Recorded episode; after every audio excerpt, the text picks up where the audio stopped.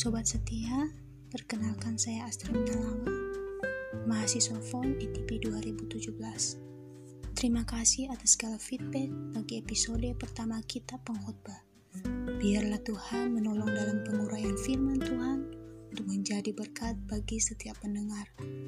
Mari kita tetap doakan buat sentra vaksin dan juga nakes yang ada di garda depan. Kiranya Tuhan boleh menguatkan dalam menjalankan tugas dan tanggung jawab. Hari ini kita akan bersama-sama merenungkan kitab pengkhotbah pasal 1 ayat 12 sampai ayat 18 dengan tema kelelahan dan akan dibacakan oleh Nurse Piliawati Muri yang ada di Siloam Purwakarta. Terima kasih atas support bagi SS Podcast.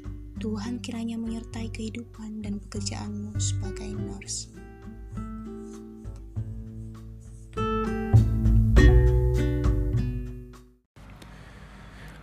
Pengkhotbah 1 ayat 12 hingga berakhir ke ayat 18 dengan perikop pengejaran hikmat adalah sia-sia.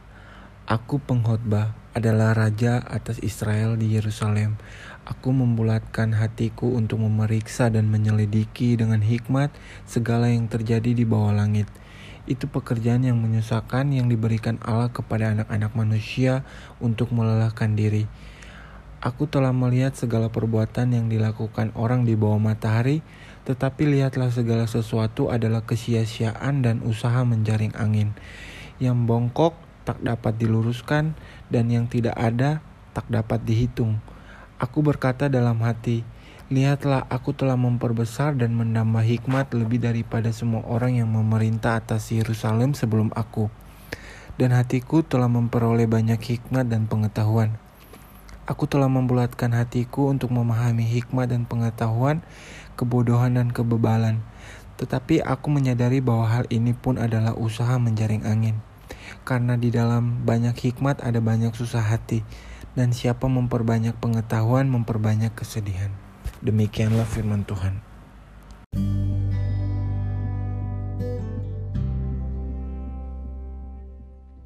Sekali lagi terima kasih kepada Astermin dan Filia Friando dalam memberikan dukungan untuk SS Podcast. Dan mari sekarang kita berdoa. Tuhan Yesus, firman-Mu sebagai pelita, biarlah menyinari pikiran dan hidup kami untuk berjalan sebagai anak Tuhan. Demi Kristus, amin. Sobat setia, ketika saya bersekolah, sering kali saya mendengar sebuah kalimat, ayo sekolah, biar pintar. Pintar di situ dalam arti mengetahui banyak hal dari belajar di sekolah. Namun konteks anak Google sekarang ini berbeda banyak. Karena sumber pengetahuan sudah terbuka dan tidak hanya berpusat kepada guru. Konsep ini kemudian berlanjut menjadi sebuah kalimat atau next step-nya kalau sudah pintar dan tahu banyak diharapkan berhasil dalam kehidupan khususnya dunia pekerjaan. Dan jangan sampai seperti ini atau si itu yang hanya buka toko kelontong. Biasanya cuman bisanya cuman tambah dan kurang. Namun kita lihat sekarang ini justru mereka cuan alias untung.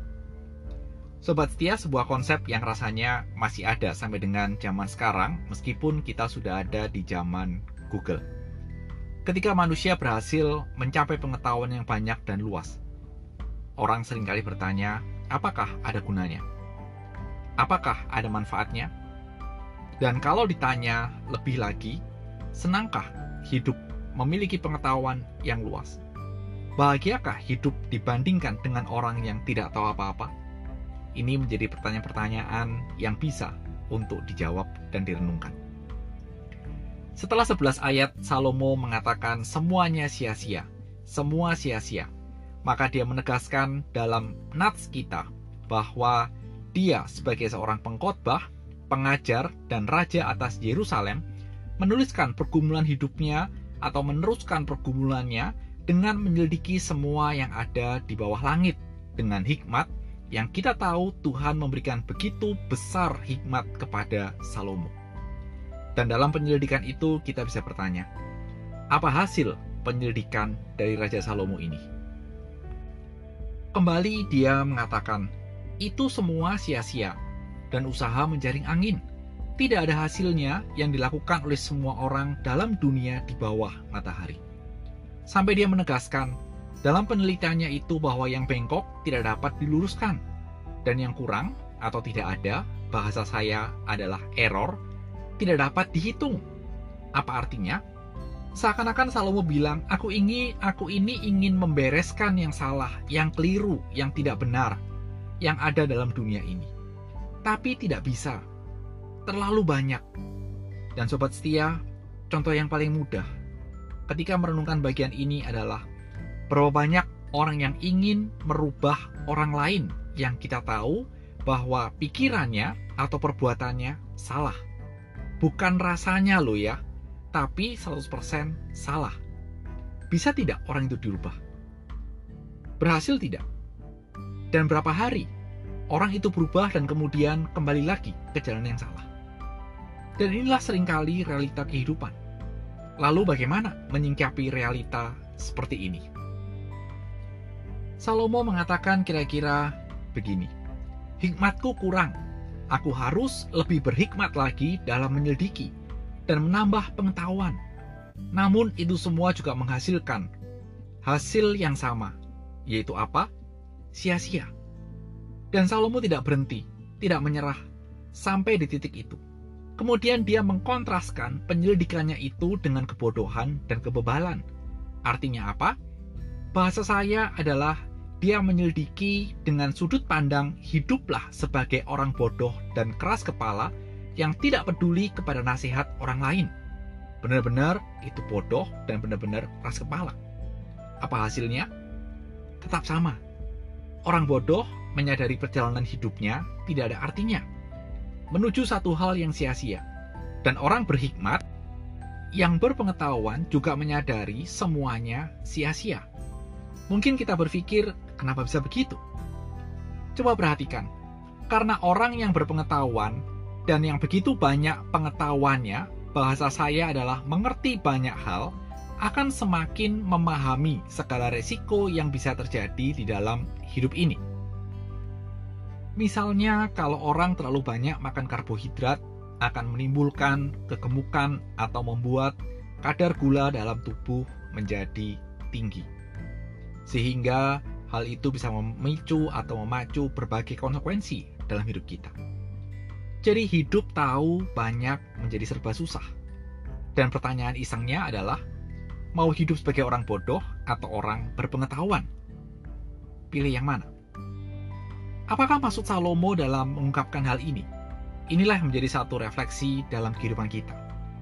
Kira-kira bahasa saya menyederhanakan semua pesan Salomo adalah kalau hidup yang engkau jalani ini dengan berbagai macam usaha, untuk meraih yang engkau impikan sampai akhirnya membuat hidupmu lelah, ayat 13 mengungkapkan hal itu, bahwa pekerjaan yang menyusahkan yang diberikan oleh Allah kepada anak-anak manusia untuk melelahkan diri. Itu muncul di ayat 13. Dan artinya, saatnya engkau bukan bekerja mengejar yang engkau inginkan, tetapi datanglah kepada Tuhan dengan mengatakan, "Tuhan, aku lelah. Aku lelah mengejar segala sesuatu yang ada dalam dunia ini. Tolonglah aku yang haus akan kelegaan ini untuk bisa mendapat kelegaan daripadamu." Matius 11 ayat 28 mengatakan adalah adalah undangan dari Tuhan kepada manusia yang lelah. Ketika Tuhan mengatakan, "Marilah kepadaku, semua yang letih lesu dan yang berbeban berat, aku akan memberikan kelegaan kepadamu. Sobat setia, pengkhotbah adalah kitab yang menguliti seluruh aspek kehidupan manusia. Dan bila hal itu terjadi dalam hidup kita, sampai kita lelah, sampai kita merasa Tuhan, aku lelah. Saatnya kita mengintrospeksi diri kita. Saatnya hidup kita, hidup memulai hidup dalam rencana Tuhan dan bukan rencana kita. Selamat berakhir pekan, dan Tuhan memberkati.